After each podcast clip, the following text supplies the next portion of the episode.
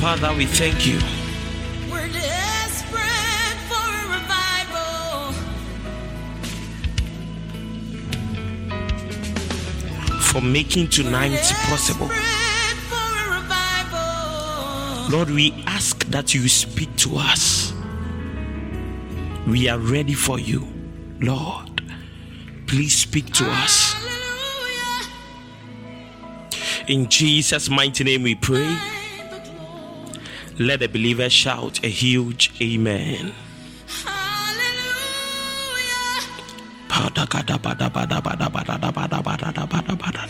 Amen.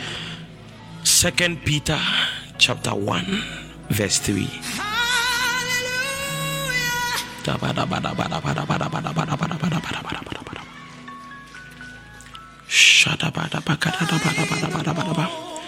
Second Peter chapter 1 verse 3. Revive us again. Revive us again.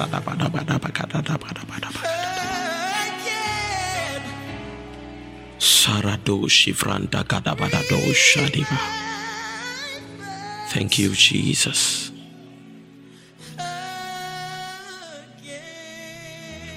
I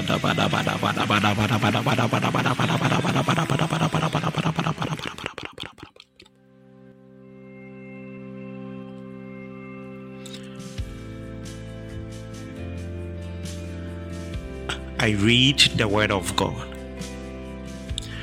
By his divine power, God has given us everything we need for living a godly life. Now, now I'm just going to start off by saying God has given us everything we need for living a godly life. You see, there are a lot of people who make excuses for their flaws, they make excuses for their mistakes, they make excuses for their weaknesses.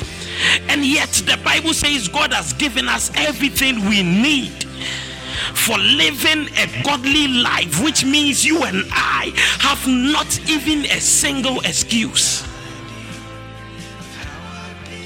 No matter what you think your, your, your weaknesses might be, your sins might be, the Bible says God has given us everything we need to live a godly life.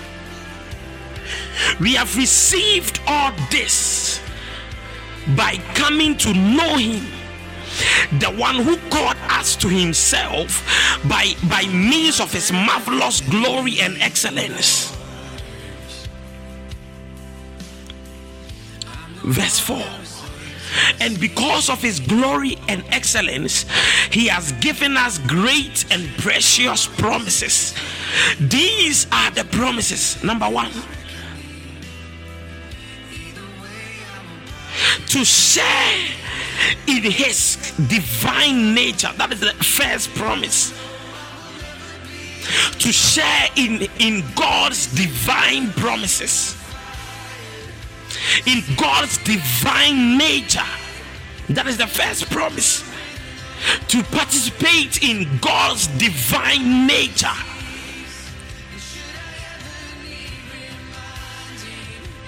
Which means that even though we are human beings, we are still able to partake in His divine nature, and that is how come we are able to pray for things to happen. That is how we are able to expect God to do things for us, and yet we are able to receive of these things. That is how we are able to partake in His divine nature. Th- This is how we are able to overcome the schemes of the enemy, participating in the divine nature of God. That is the first promise of God that we might participate in His divine nature. So you need to understand as a human being, even though you are a human being, you also have what it takes to participate in the divine nature of God, which means you are not permitted to live anyhow. You are not permitted to dress anyhow. You are not permitted to act anyhow because you also have the promise of God. Participate in His divine nature.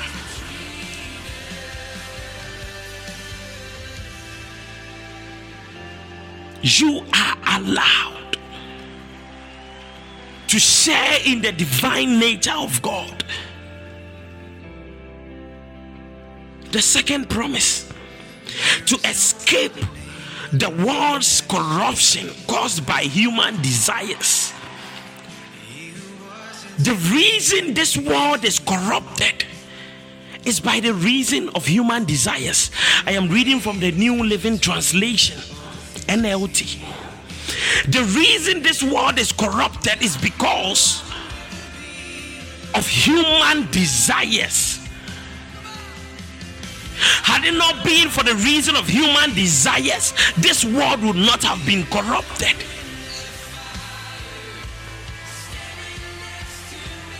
Which means that it is very important what you do with your human desire. It is very important with the things you do, with the things you feel. It is very important what you do, how you react to things out of your desire. It is very important because out of this same human desire, the entire world is corrupted. Verse 5 In view of all this, make every effort to respond to God's promises. God has promised you these things, but it is up to you and I uh, to make sure uh, that we would be able to respond to God's promises uh, positively supplement your faith with a generous provision of moral excellence and moral excellence with knowledge and knowledge with self-control and self-control with patient endurance and patient endurance with godliness and godliness with brotherly affection and brotherly affection with love for everybody now, these are the levels of Christianity. This is what it means to be a Christian, and these things are the levels of Christianity.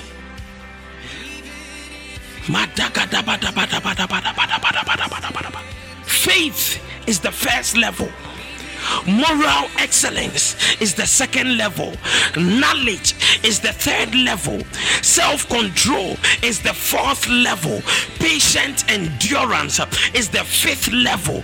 Godliness is the sixth level. Brotherly affection is the seventh level. And love for outsiders or love for everybody is the eighth level. You need to understand these eight things are the levels of Christianity.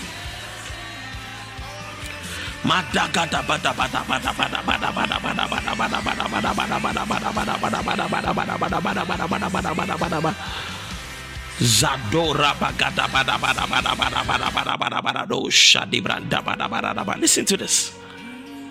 What is faith? Those of you who do not know, faith is the most basic level of being a Christian. Faith is the most basic level. When you have faith, you are not anywhere yet. If all you have is faith, you are still a child. Am I speaking to somebody? Faith is the most basic level of Christianity. Faith is complete trust or confidence in someone or something.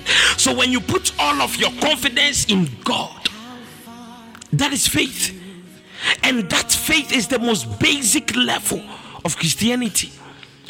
When you have faith, you do not have enough. Are we together?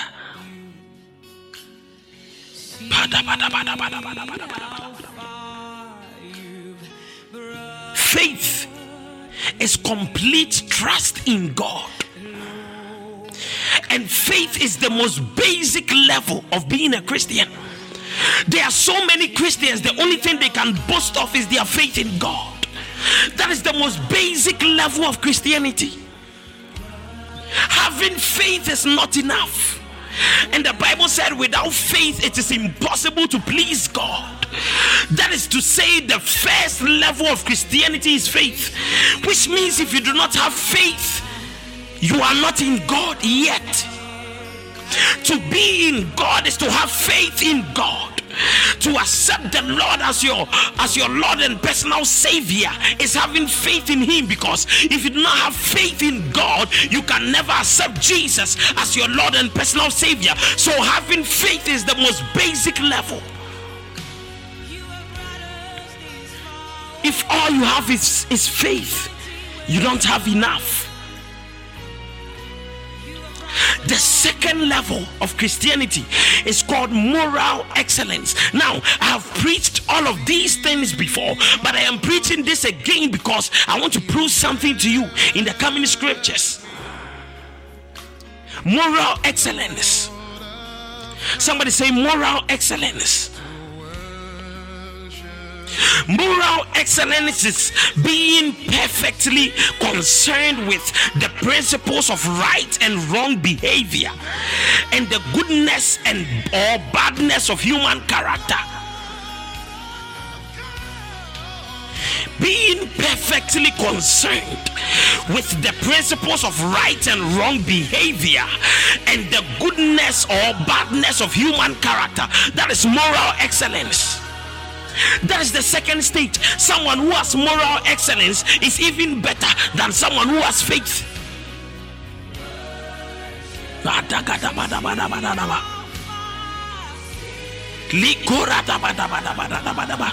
You have no idea the difference between right and wrong. You don't you don't have any idea about the right ways to go about things. Your faith is irrelevant if you cannot tell the difference between right and wrong. Moral excellence. These are basic things, and it is the second stage or the second level of your of, of your Christianity. You don't know that speaking in this manner in public is not right. You have no idea that dressing in this manner in public is not right. There is something wrong with your moral excellence. You have no idea how to appear in public. You have no idea whether it is right or, or, wrong. You have no idea how to present yourself, how to read the scriptures, how to pray a day. You have no idea concerning these basic things. You cannot tell your left from your right. You don't know what is right and what is wrong. Moral excellence, that is the second stage of Christianity. And these eight things is what it takes to be a Christian. You have faith, that is okay, but you need to have moral excellence. It is not everything we say in public, it is not everything we do in public, it is not every manner of appearance that we present or project on the outside or in public. No. Moral excellence, you need to know the difference between your left and right.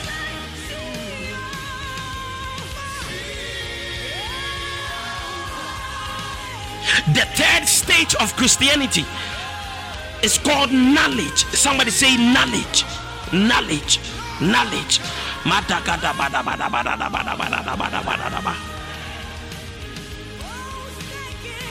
Knowledge is facts, information, and skills acquired by a person through experience or education.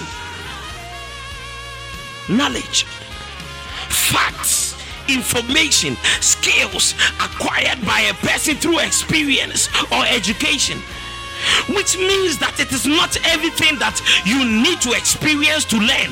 There are things that you can just be educated about them. If you are educated about the fact that when you put your hands in fire, your hands might burn, then you need not to go through the experience to learn that fact. That is knowledge. And people who only need to rely on experience before they learn are not wise. You don't have to be insulted before you learn. You don't have to be rebuked before you learn. You don't have to be beaten before you learn. You don't have to go through pain before you learn. If you have to go through an experience uh, before you learn all the time, uh, you are not wise. You can open up your mind to being educated, and you do not need to go through an experience to learn. I do not need to be engaged in an accident uh, before I learn the need uh, to drive safely. If I have to have an accident first uh, before I learn the need to drive safely, I am not wise. Do you understand? Knowledge is the third level of Christianity. What have you learned in God? What have you experienced in God? Knowledge is the theoretical or the practical understanding of a subject. What have you learned so far? Being in God, or after all these years that you have been in God, after all these months that you have been in God, after all these weeks that you have been learning from us, have you still learned nothing? You have no knowledge about anything, about any matter, about any subject. You are clueless. Are you a Christian? The third stage or level of Christianity is called knowledge. The fourth level of Christianity is called self control. Self control is the ability to control oneself, in particular, one's emotions and desires. Do not forget, the Bible said the reason this world is corrupt is through human desires. Which means that your desire is capable of destroying something.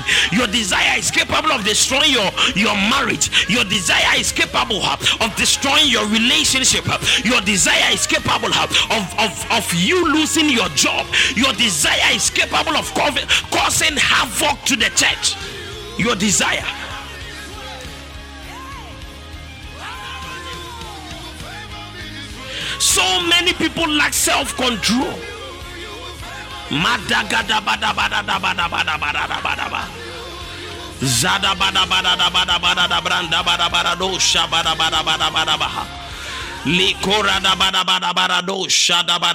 bada bada da bada bada ba. Are you learning? If this world is corrupted because of human desires, then be careful about your own desires it can destroy your relationship with men of God. It can destroy your relationship with other people. It can it can destroy your relationship with your family members, your own desires, your own emotions. Be careful. It can destroy your relationship with God, your own desires. Self control is the ability to control yourself, your emotions, your desires, and the expression of them how to express your emotions are important. That you feel this way doesn't mean you have to express it in that manner. Be careful. Self control is very important. I've heard a lot of men of God say, Man of God, I cannot control myself. That is my weakness. That is my flaw. You are still a baby. You are not qualified to be a man of God because self control is only the fourth level out of the eight levels.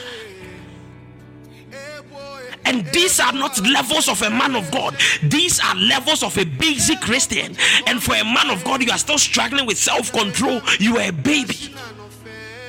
When you are angry, you cannot control yourself. When you're offended, you cannot control yourself. When you are in pain, you cannot control yourself. When you are betrayed, you cannot control yourself. You are still a baby. The fifth level is called patient endurance. Two things put together Patient endurance. Being patient is being able to accept or tolerate delays. Why does God need us to be patient? Because there are definitely going to be delays in your walk with God. God has promised you things, there are going to be delays. Your man of God has promised you things, there are going to be delays. There is nobody who would ever walk with God uh, for years and would not experience delays in their lives. No, because the Bible preaches that we ought to be patient.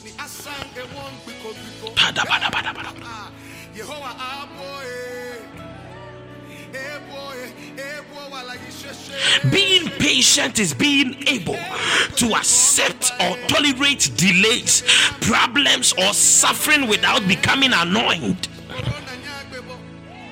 Can you suffer without becoming annoyed? That is what pa- being patient means. Can you have problems without becoming annoyed? The least thing you're offended, the least thing you are angry, the least thing you want to react, you are so impatient. So impatient.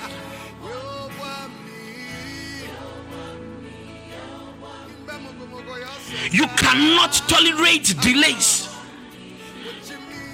I've heard people say one thing I hate in my life is when I pay people to do something and they delay me. Hey, please. I know you pay them, but take it easy. You are so impatient. Take it easy.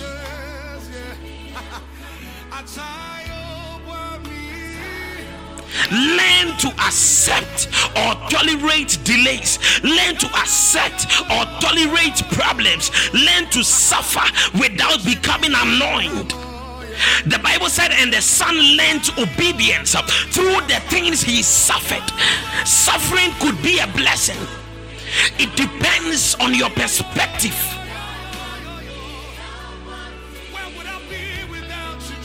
It is not every day that you would come here and declare you receive this. You would have that.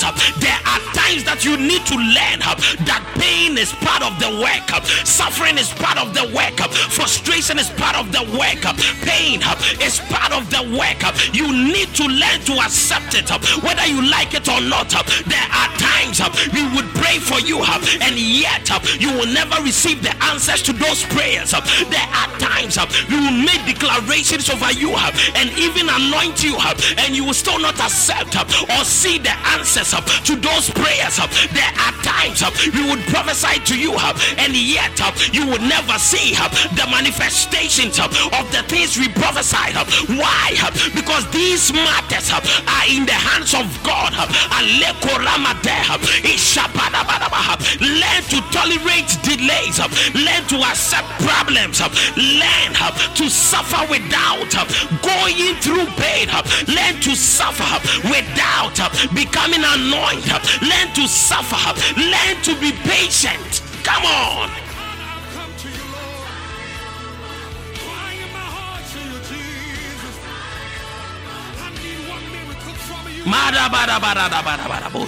Endurance is the fact or power of enduring an unpleasant or difficult process.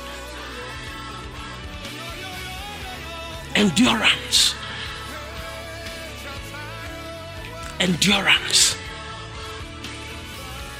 Do you know in reality, nobody wants to come to work at 8 a.m.? They would be excited should the time change from 8 to 12 p.m. so that they can have enough rest. Do you know in reality nobody wants to have a lecture at 6 in the morning? That is reality. But going to class at 6 in the morning, 8 in the morning is difficult. Going to work at 8 in the morning or being at work at 8 in the morning, some people need to wake up at 4, others need to wake up at 5, others need to wake up at 6. It is a very difficult process. But if you want to sustain your job, you must endure it. It is only in God that nobody wants to endure. And these same people in their workplaces, in their schools, they are always on time. But when it comes to God and the things of the Spirit, they want their freedom. It is not freedom you are looking for. You do not want to be patient and you do not want to endure. Do you think I want to be here on a Monday evening preaching? No. I want to be resting, but I don't have a choice. We had a program yesterday in the evening. 5:30 we were out of the house. We returned around 12 midnight. And because I couldn't do the service last night, I have to do it tonight.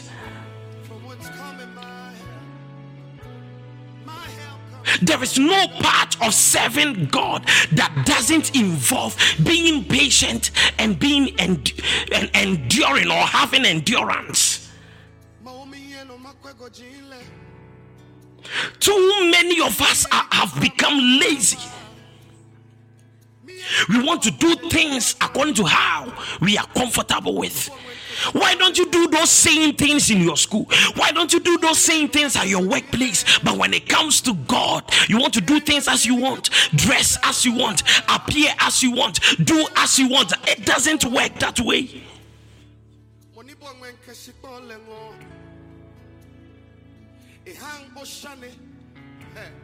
My spiritual father is very keen about wearing suit and putting on tie and all that. But me as a person, I am not very keen about such things. But if I am going to be with him or work with him, then I must learn to dress as he sees fit when I'm around him. Whenever I am traveling to be with my father, I must choose my my attire or outfit as he sees fit because that is how he wants it do you understand being in god is all about endurance when you are in your room, you can do whatever you want to do, but when you are in God or when you come before the presence of God, it is not the same. That is endurance. And endurance is the fifth level of Christianity patient endurance. Because until you learn patient endurance, you can never be godly. What is godliness? Which is the sixth level of Christianity. Godliness is the quality of being devoutly religious. The quality of being devoutly religious. The fact that you are here right now listening to me is a sign that you take your spiritual life seriously because you know we do not do Monday services. This is what we call godliness. Being devoted to the things of the Spirit, being devoted to the voice of God, being devoted to the will of God, being devoted to the instructions of God, being devoted to the desires of God. Somebody might not join the service with an excuse that I know we do not do services on Mondays, and yet the person saw the instruction or the person saw the message.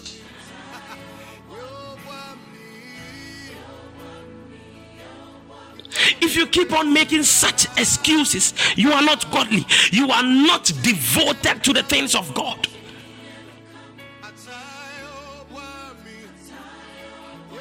Do you understand? Am I communicating? Godliness. Be devoted whether i am here or not. Be devoted whether i am around or not. Be devoted whether services are ongoing or not. I do not expect you to be misbehaving days that we do not do services. Even when i withhold the service or even when i postpone the service or even when i cancel the service i still expect you to be devoted to the things of god I do not want you to be spiritual because I am watching over you. Even when I look away, even when I turn aside, I, as- I expect you to be devoted. That is what being godly means.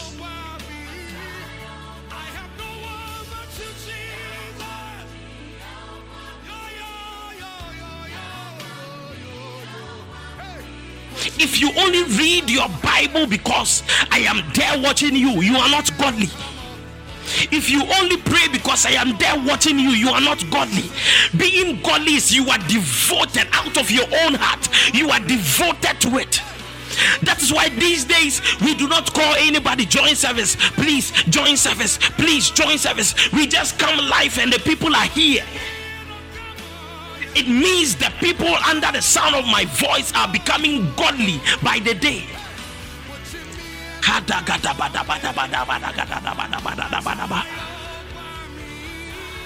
The seventh level of Christianity is called brotherly love. Somebody say brotherly love.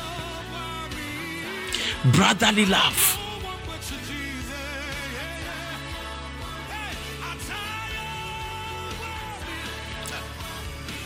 First John chapter 2, verse 9.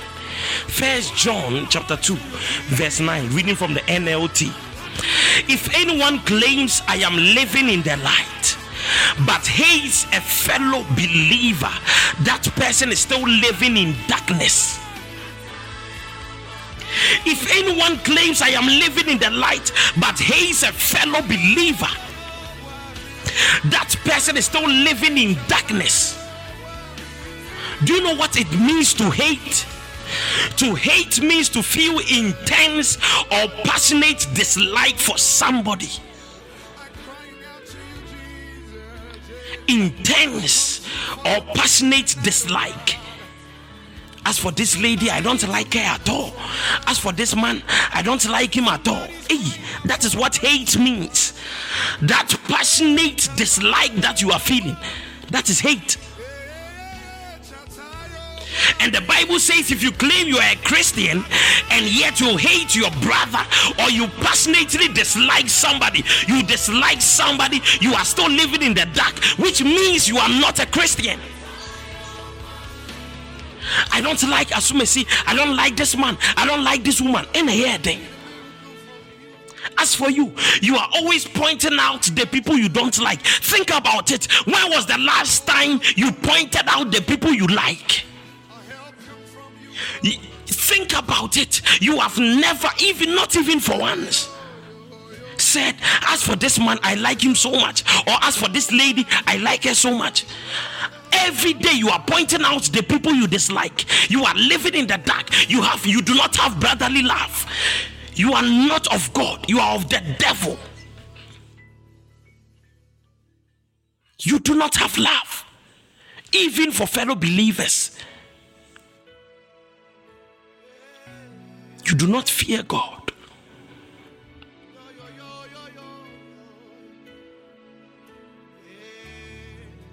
Brotherly love. First John chapter 3, verse 15. First John chapter 3, verse 15.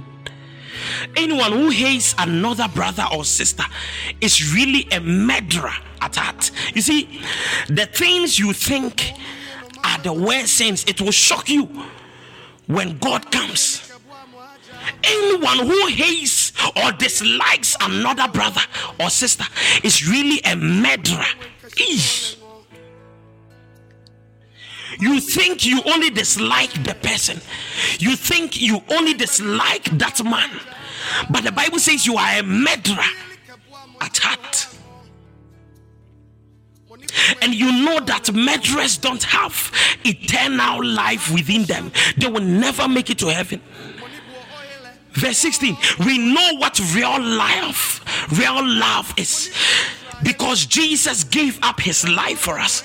For we also ought to give up our lives for our brothers and sisters.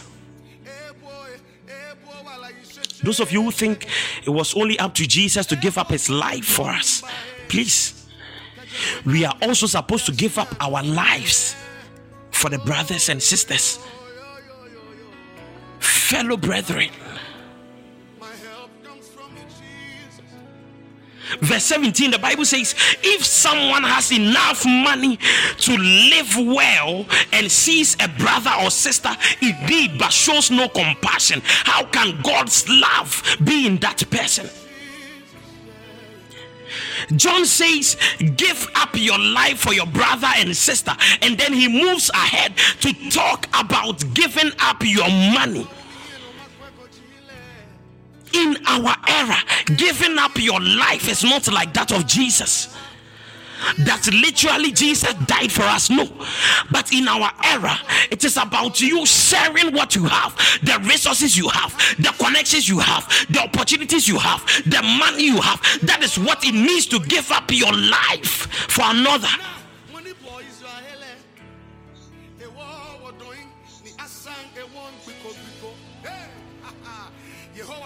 If you have 2,000 cedis, at least make sure that you give somebody 100 cedis out of it. At least 5% of what you have, just give it free of charge. If you have 20 cedis, at least give somebody one cedi, two cedis. It will not kill you. At least even God, we give him 10%. There is nothing wrong giving somebody 5%. 10 cedis, 20 cedis, or oh, the cha na day. This is what it takes to share your life or give up your life for your brother. My wife and I, we share more than 10% and give it out free of charge to other people. Every month, not sometimes, every month, more than 10%, we give it free of charge. We are giving up our lives for other people. Ah.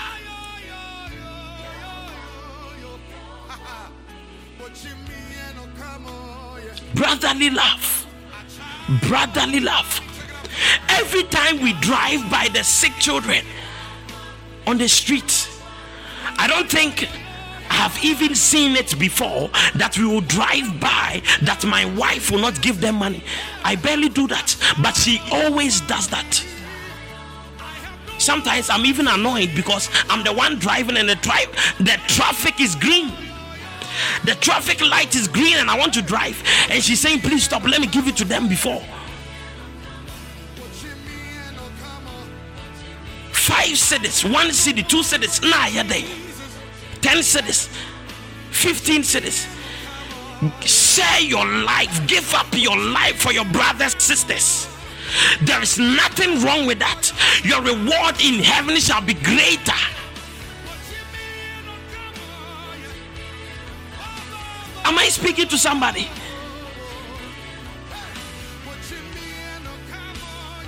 We cannot always preach about being blessed. We cannot always preach about receiving from God and never preach about sharing with the brothers, sharing with the sisters, sharing with the church of God, sharing with the men of God, sharing with the people of God. We can never because the word of God is like a double edged sword, which means that at least uh, on a minimum, uh, the word of God has two faces. We cannot be sided when it comes to the word of God. We can never preach one side and leave the other unsaid. Because of time, let me move on. The final stage, the final stage, or the highest level of Christianity is love for outsiders. Somebody say, love for outsiders kindly share the link if you have not done that. In the next one minute kindly share the link. Madura bagada bada bada bada bada bada bada bada love for outsiders. When, when i say outsiders i mean people who are not christians. People who are not believers. Do you think we are only called to to love believers? Who told you The Bible says, Love everybody, love everybody, love everybody, not just believers, love everybody. And even the brothers we cannot love, even the sisters we cannot love. How can we love the outsiders? Loving the outsiders is simply doing everything you do for the brothers and sisters for outsiders. Can you do that? This is the eighth and the highest level of Christianity. your level of christianity doesn't determine or your the, uh, how long you pray doesn't determine your level of christianity no that is why these levels that i am sharing with you in the bible the Bible doesn't talk about praying for 18 hours. It is not how long you pray that determines your level as a Christian. No. These things that I have mentioned, these things describe or determine your level of Christianity. Hmm. Those of you who think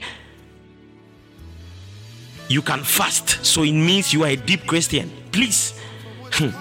Second Peter chapter 1, verse 8 the more you grow like this, the more productive and useful you will be in your knowledge of your Lord Jesus Christ. Which means, unless you take these levels I have mentioned seriously, you will never be productive. You see, this is the reason why you cannot even feed yourself you are struggling with what you eat.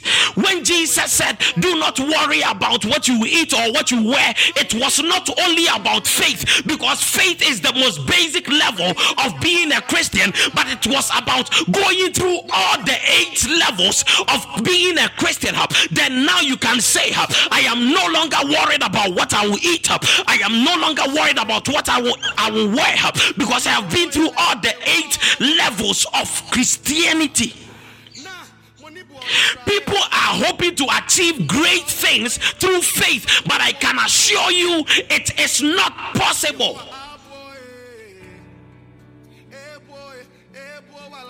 It is not possible. It doesn't matter how huge your faith is, faith is the most basic level. Do you love your neighbor? Do you love your brother? Do you love outsiders? Do you have self control? Are you patient? Do you have moral excellence? Do you have knowledge about God? This is the reason why many people are still struggling and yet they are in God. And every Sunday they are in service up. Every Thursday they are in service up. Every day they show up and yet they are struggling. Because the more you grow like this, the more productive and useful. Men of God, you want God to use you grow in these levels of Christianity, grow in them, grow in them, grow in them, grow in them. You will be productive and you will be useful in a manner that nobody would understand. Last night we were with Bishop Osei Tutu and he said something. He said, Man of God, being in ministry is not about your anointing. Being in ministry is not about the miracles you do, but being in ministry is about the favor God will give you. And God will never give you this favor until you grow like this and become more productive and useful. God only gives favor to they that are humble and they that are humble are they who go through uh, every single level of Christianity because that is the instruction of God. When you go through it, then it means you are submissive to the instruction of God. You are humble, and then God will give you grace and favor to become productive and useful.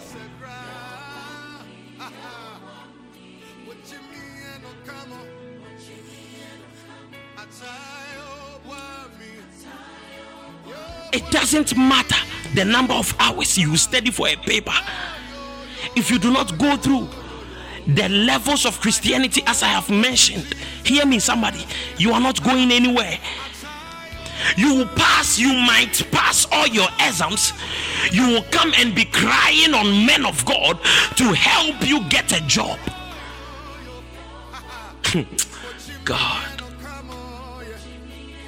I have seen people secure good positions with second class lower.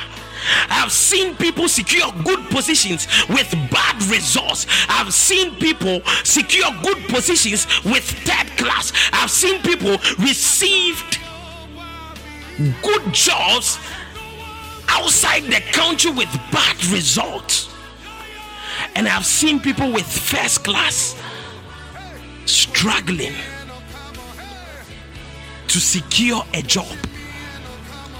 In Christianity, it is not about the physical input, it is about aligning yourself with God.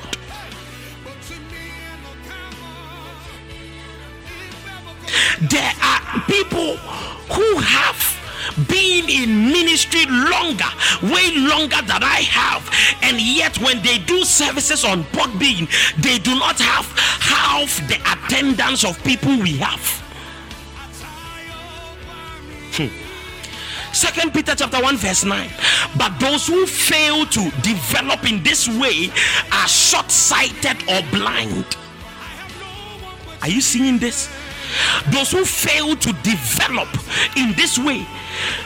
there are different ways of development. People develop through motivational speakers, people develop through sermons, people develop through prayer, people develop through different ways through reading books, through reading movie, watching movies, through reading all sorts of articles. But the Bible is saying uh, those who fail uh, to develop uh, in this particular manner, they are short sighted, which means they lack vision and they are blind. Be careful of the manner of development you are taking. Be careful of the manner of development you are using to improve. If you are using prophecies to improve, I, I, I listen, I fear for you. You must go through these eight levels the Bible is saying only those who develop through this way have vision. Anybody that takes any other way is short sighted and blind. Ah, God. Are we together? Verse 10. Dear brothers and sisters, Work hard to prove that you really are among those God has called and chosen.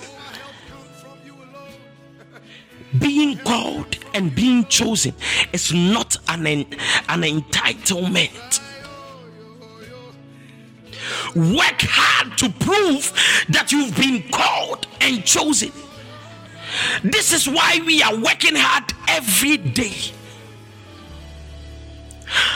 mixing and up. Listen, sometimes after doing services like this, it can take me nearly six hours mixing the sound before I upload.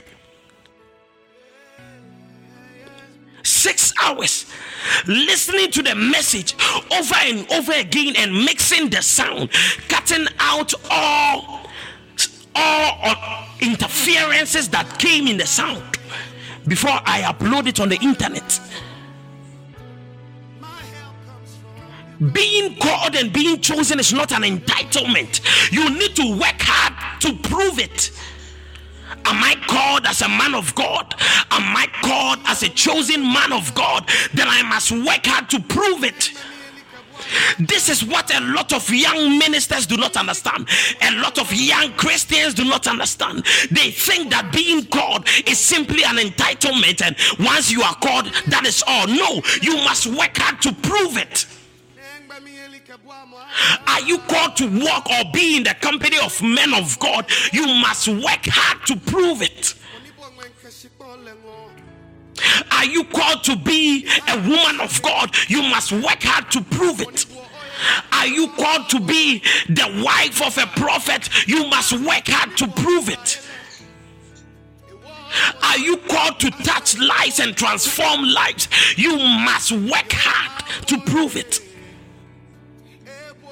The funniest people I've ever seen in my life are those people who lock themselves up in their rooms and pray from morning to evening so that God will open them up to the world. And they come up or they come out and their hands are in their pocket and they are quiet. Because they think the prayers they prayed 20 hours is enough. Hmm.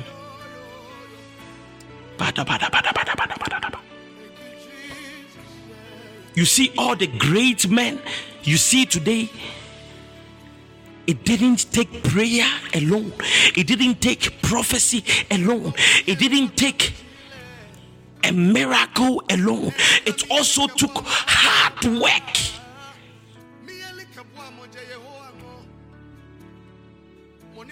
The Bible said, Do these things and you will never fall away. Do these things and you will never lose or reduce in quality.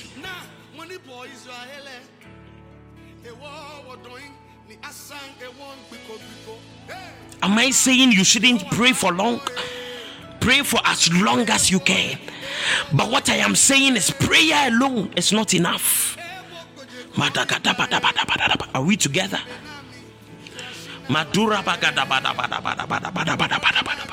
Do these things and you will never reduce in quality. Your church will never go down. Your ministry will never go down. Your calling will never diminish. Your purpose will never die out. Your assignment will never be lost. Continue in self control, continue in patience, continue in, in, in endurance, continue in brotherly love, continue in your set for knowledge of God. Jump to verse 12. Therefore, I will always remind you about these things even though you already know them. Listen to this. Peter says, even though you already know these things and already stand firm in the truth, it is only right that I should keep on reminding you as long as I live. I preach these same things every day. How come I continue preaching them? I continue preaching them because it is only right that I keep on reminding you in these things as long as I live. It is my job to continue reminding you to love your brother, to have self control, to have faith in God, to have patience, to have endurance. It is only right that I keep on reminding you. I know you know, but it is my job to keep on reminding you. Verse 14 for our Lord Jesus Christ has shown me that I must soon leave this earthly life. Oh, such glory. That Jesus has showed the apostle Peter that very soon he must depart from earth. Such glory.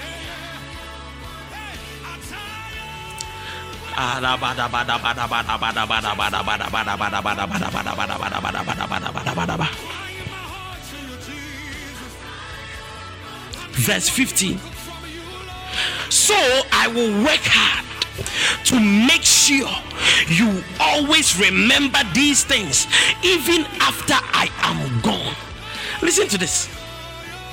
I will work hard to make sure you will always remember these things after I am gone. So, working hard means in this contest, as a man of God, means that I will continue rem- reminding you of these things so that even after I am dead and gone, you will still remember that is my hard work. God. These days, they are men of God. Even when they travel, church services, people do not show up. What would happen when you die? Which means you are not working hard because Peter said, I will work hard to make sure that you remember these things even after I am gone. Which means any man of God that in your absence, your, your people begin to misbehave, it means you are not working hard enough. So every message I preach is my hard work. Every flyer I release is my hard work. Every message I upload, I mix and upload is my hard work. Every share is my hard work. Every declaration is my hard work. Every prayer is my hard work.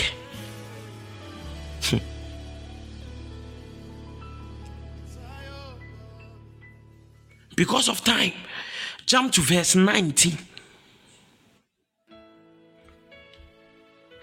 Because of that experience we had with Jesus, that was the night of tra- transfiguration when the image of Jesus was transformed supernaturally. That the Bible said the garment shone so bright that the three apostles, James, Peter, and John, couldn't behold the glory. And all of a sudden, Moses and Elijah appeared. And Peter is saying, because of that experience, we have even greater confidence in the message proclaimed by the prophets. Which means that if you do not have an encounter through the messages we are preaching every day, you will never have enough confidence in our content. Allow yourself to encounter God through our message. Allow yourself to experience God through our message. Else, it will never be enough to have confidence in God. It takes an encounter to have confidence in God.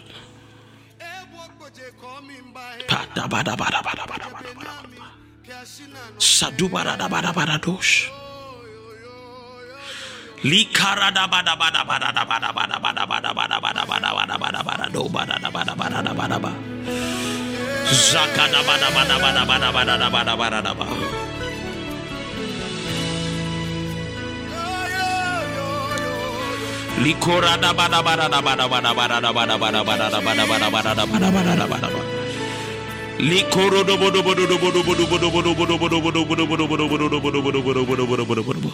Now hear me.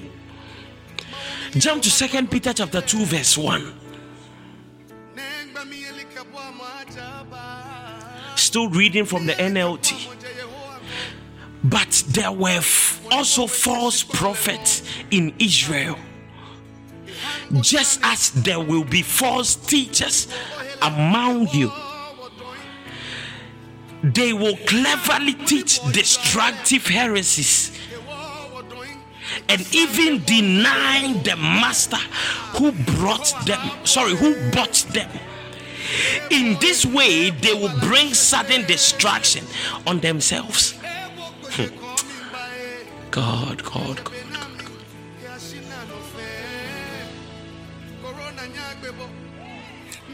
A heresy is a belief or opinion contrary to the Orthodox Christian doctrine that is generally accepted.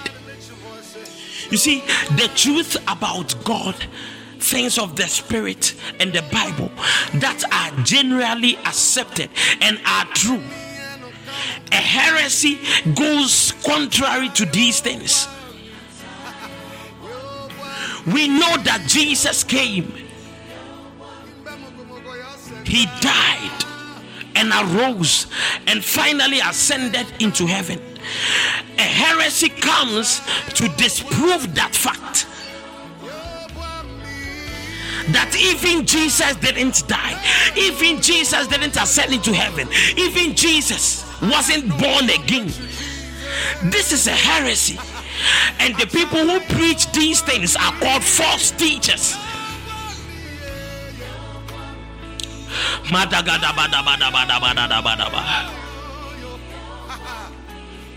Second John chapter 1 verse 1 the Bible says if anyone comes to your meeting and does not teach the truth about Jesus don't invite that person into your home or give them any kind of encouragement.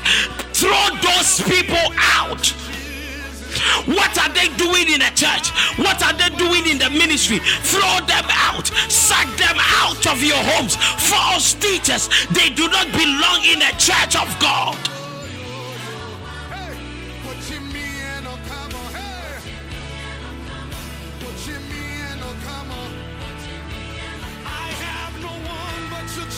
They do not teach the truth about Jesus. They do not share the word of God with the people. Don't invite that person. Don't invite that person. Don't invite that person. Some of you, you are under teachers of the word of God, so called teachers who do not teach the word of God, and yet they are the same people you share your secrets with, they are the same people you tithe to, they are the same people you give your offerings to. Hmm. Anybody who encourages such people become a partner in the evil work they are doing.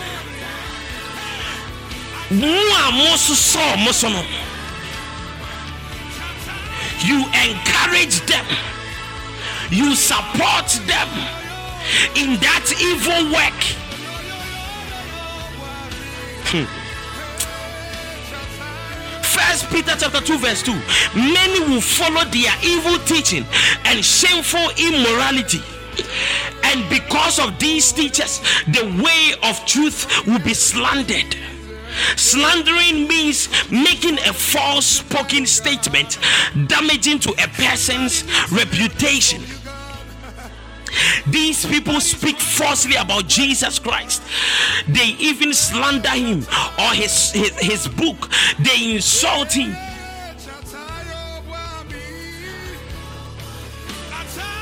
They talk about Jesus anyhow. They talk about the word of truth anyhow. They slander the word of truth. Verse 3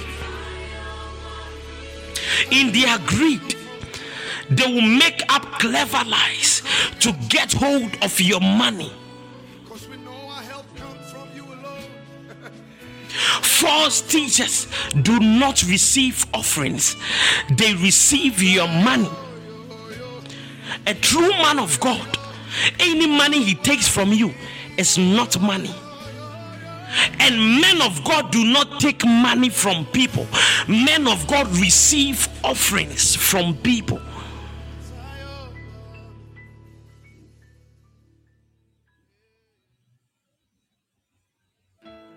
Any man that claims he's taking your offering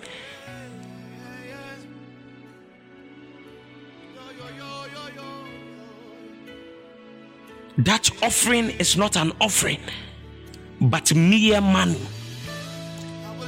In their greed, they will make up clever lies to get hold of your money.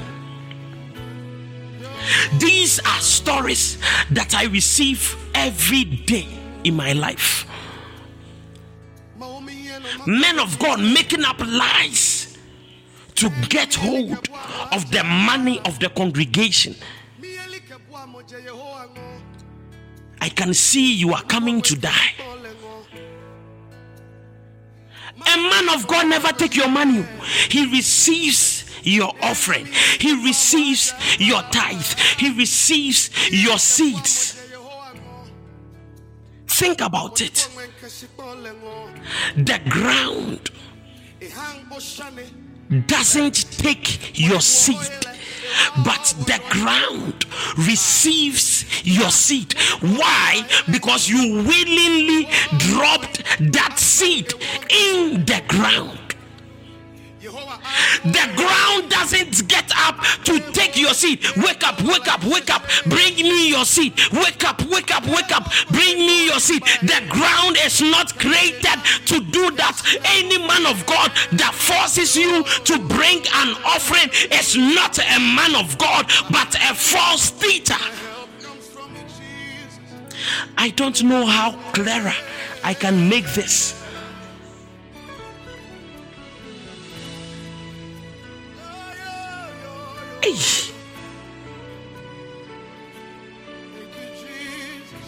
Let me tell you something. Last night at the program, the minister called for an offering.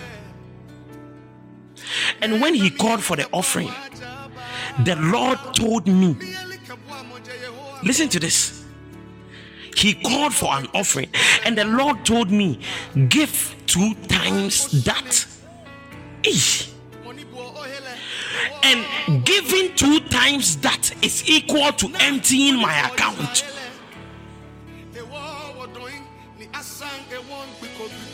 Even two times that was not enough. I mean, the money I had was not enough that I had to ask my wife to add more so that I can give it because then the money I had on me was not enough. The man of God asked for an offering, and God instructed me to give twice. A man of God receives. God instructed me to give twice. I can never go and stand anywhere and say that man of God took my money. Is there anybody here that I have ever taken your, your money from you? I can boldly say there is not even one. Taking your money. No, I can never do that. But I can receive your offering because the ground doesn't take a seed, but the ground receives your seed, which means you willingly gave it to the ground.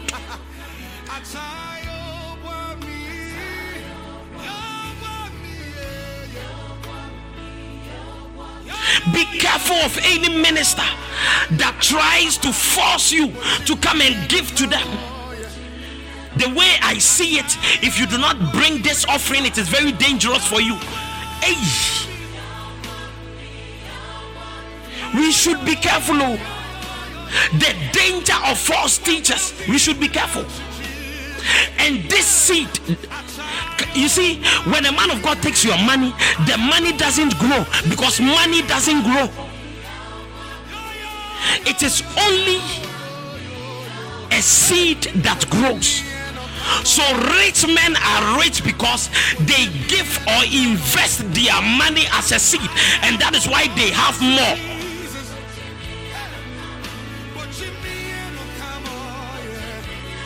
When a man of God takes your money, it can never grow. But when a true man of God receives your seed, then that seed will germinate. Listen to this. Jump to verse 7. Jump to verse 7 of Second Peter chapter 2. But God also rescued Lot out of Sodom because he was a righteous man who was sick of the shameful immorality of the wicked people around him. Yes, Lot was a righteous man who was tormented in his soul by the wickedness he saw and heard day after day. And many a times, this is how I feel. I feel tormented in my soul by the wickedness I see and hear day after day. What men of God are doing, what false teachers are doing, the way they are scrutinizing men of men and women of God, the sheep of God and abusing them and taking their money, taking their cars, taking their resources. I know men of God who can tell people, God says, Come and dash your car to me. Hey. nyame aka sɔfo no sɛ nipa no ɛmfa car there are a lot of men of God in this country who are driving Porsche cars not because they paid for them, but because they want people or they extorted people through clever lies. Share. ɔsɛ kaa no fa brɛ me na woamfa mmerɛ me a adeɛ ɛbɛto first born no ɛnyɛ wo and people in fear would drive their cars to the homes of those so called teachers and would leave the car key and would leave the documents and would say bye bye to the car and would come back home driving in a taxi or riding in a taxi or an Uber. They do not have cars anymore. Hmm. God. I've seen men of God say to the people of God. A friend of mine just bought then iPhone 10, iPhone X years ago. The phone was just released. The very moment a man of God saw it, he said, The Lord has spoken to me that sold this iPhone 10 to me. Else, something bad will happen to you. God. He called me and said, Bro, we I said, Bro, forget about him. When did God tell you? When did God start start receiving iPhone X? What is God using iPhone X for? What is God using a Rolex watch for? What is God using a Land Cruiser for? Let us be wise, people of God. There are false teachers. What is God using a material thing for? Listen to this. Jump to verse 10.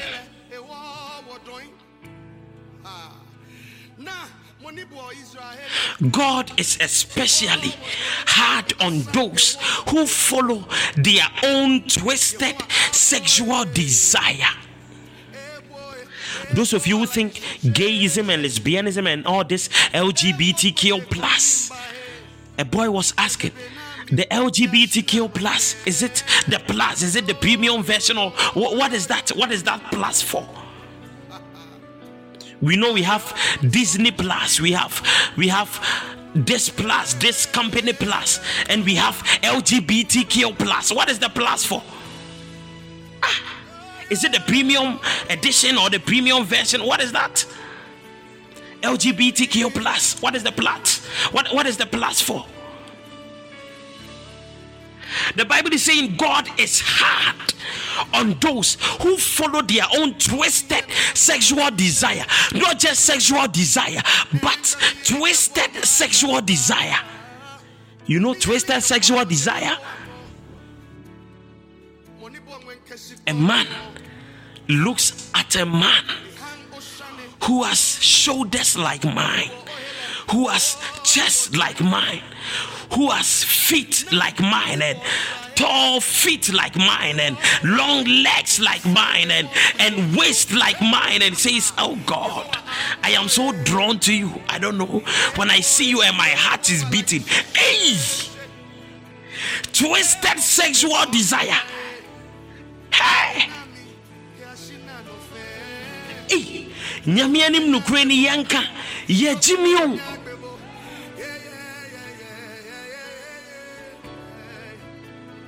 wohwɛ fine boy paa ne nabɔdwe sɛ paa. Ɔsɛ ɔno deɛ. Truly i was born this way. I am not drawn to women. Hey bro. Twisted sexual desire. The Bible said God is specifically hard on these people. God is hard on these people. God is hard on these people.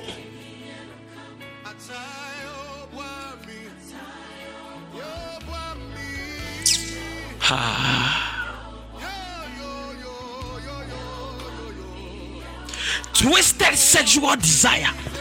You see a woman, a woman who is fully matured, a woman that God has blessed with a beautiful figure. The Bible said there were women who were not only beautiful on the face but also had a beautiful figure. The Bible talks about it.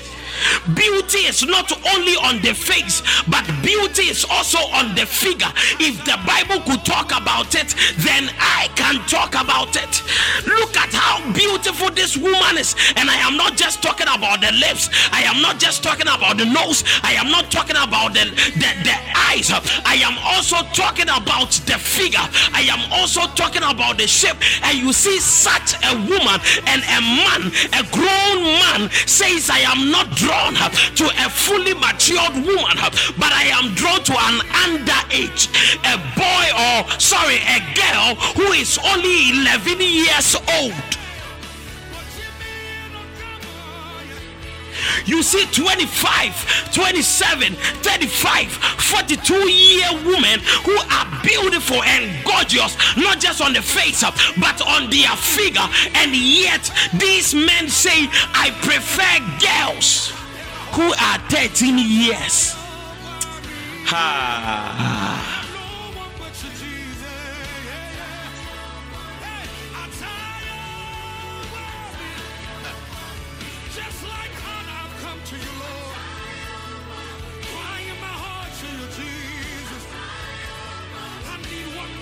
Hey.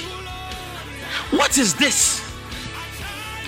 God is especially hard on those who have a twisted sexual desire.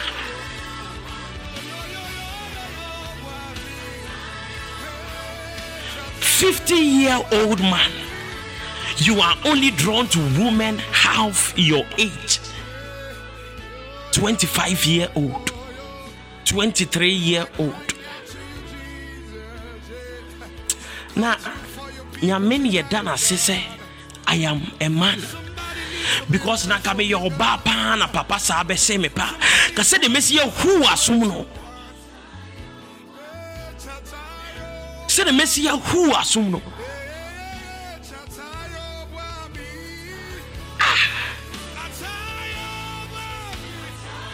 eugenia wei ɛnyɛ nsɛmfo. Na wei asɔfoɔ yie sɛ o asɔfoɔ asɔfoɔ ɛyie sɛ oh god the bible says these people who have a twisted sexual desire they despise authority. Listen the bible is trying to explain why people do this. And people have a twisted sense of sexual desire. The purpose of this is for them to despise authority whether they know it or not. They are only despising authority. And the bible says these people are proud and arrogant. They are not only proud they are also arrogant Hwɛ. which means that the highest level of pride that one could have is to have a twisted sense of sexual desire. That is why God is specifically hard on those people. When you read the Bible carefully, you would realize that even the Antichrist will be thrown into the lake of fire before the devil himself. Nipa hu hu. nipa yehu hu papa that a human being will be thrown into the lake of fire even before the devil himself. Hey. I don't know, you have not read the book of Revelation before. You would realize that two human beings would enter into the lake of fire before the devil. If because you see, the devil's sin was not a twisted sense of sexual desire, no, his was rebellion. And the highest level of pride is a twisted sense of sexual desire.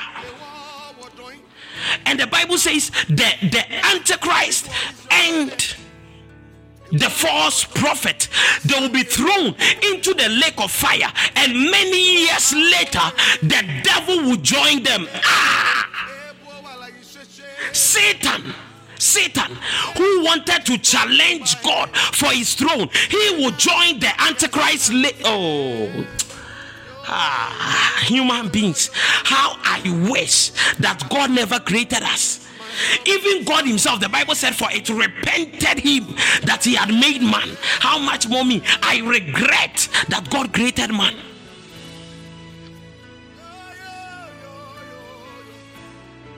That nipakura eko gem and sana bonsamaba. Can you imagine, Audrey? That the devil is joining the Antichrist and the false prophet in the lake of fire.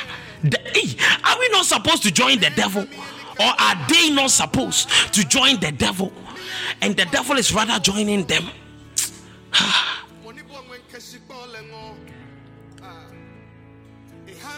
when I see all these people who say, I am drawn to men, I'm a man, but I'm drawn to a man, I'm a woman, but I'm drawn to women.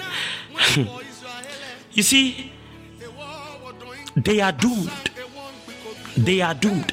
The Bible said God is especially hard.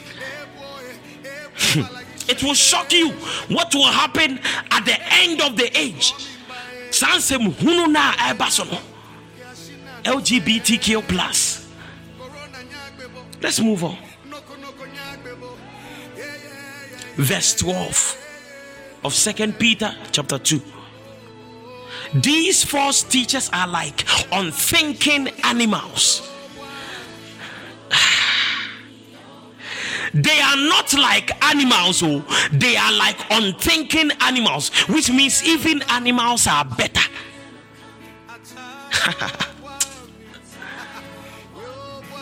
These false teachers are like unthinking animals, creatures of instinct, born to be caught and destroyed.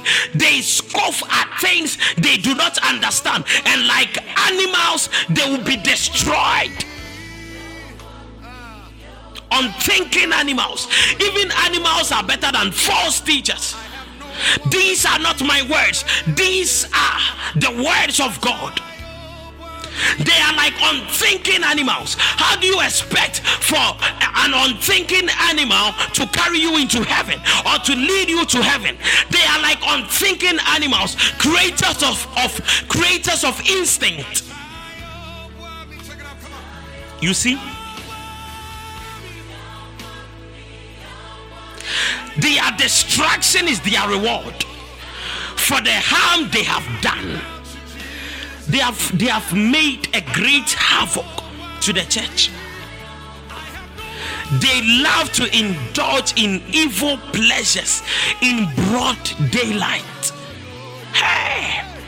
And yɛfiri yɛfiri crossover service aba paa ne yɛbɔ adwaman 31st crossover that we have just entered into the new year ne yɛbɔ adwaman the bible said they indulge in evil pleasures in broad daylight. Everybody knows that this is what they are doing, but they don't care. Everybody knows that this is what they are doing, but they don't care. No wonder the Bible calls them unthinking animals. The people in your life who respect you, the people in your life who honor you, the people in your life who do not take you for granted are the same people ah, are as a married man. Are you not an unthinking animal? Because sabe nanka wonim nyansa you would know that by going to indulge yourself with these things i mean with these people concerning such matters you will lose their respect you will lose their honor you will lose whatever good thing they have for you. They are creatures of instinct unthinking animals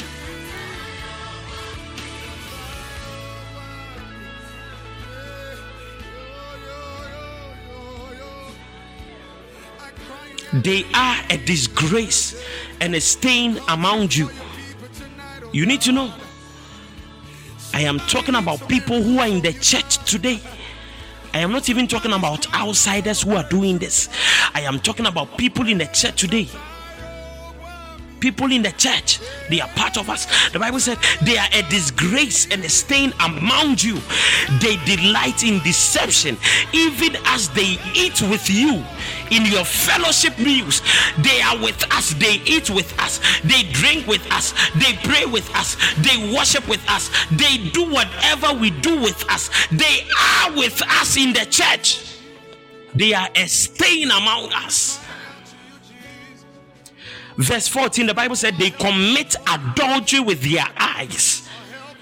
For you to commit adultery means you ought to be in an already existing marriage. And the Bible says they commit adultery. The Bible is very smart. The Bible, the Bible is speaking about people who are already married. And the Bible said they commit adultery with their eyes. Some of you women, you know, wohwɛ the way a papa no you know the message he's putting across. Am i lying? Who has no idea what i am talking about? Hwɛ the way a papa no nhwɛ you know the message he's putting across. They commit adultery with their eyes. And their sin their desire for sin is never satisfied they never have enough. And the Bible said they lure unstable people into sin, which means that all the young women who fall for this, they are unstable. Papa, I don't know what came over me before I realized I was already involved with that man of God. I was already involved with that elderly man. Hey, unstable. The Bible says they lure unstable people into sin.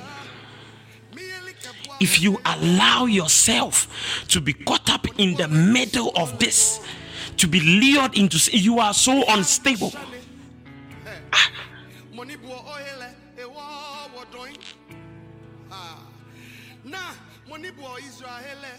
They are well trained in greed they live under God's curse.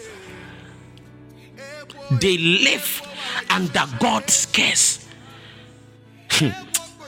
there are a few people who are cursed by God Himself in the Bible, and one of them are false teachers who lure unstable people into sin. The problem is not the young women who are victimized, but the problem is the elderly married men who gets them into that sin. They live under God's sin, God's curse.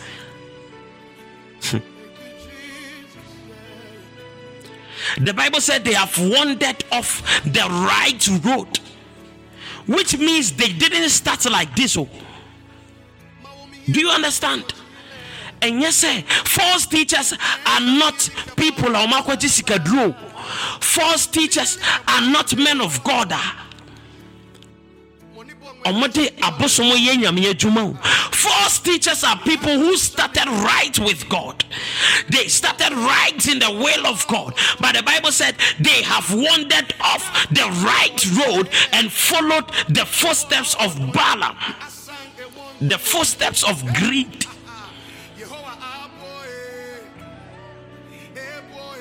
They have wandered off the right road wandered off Oh God.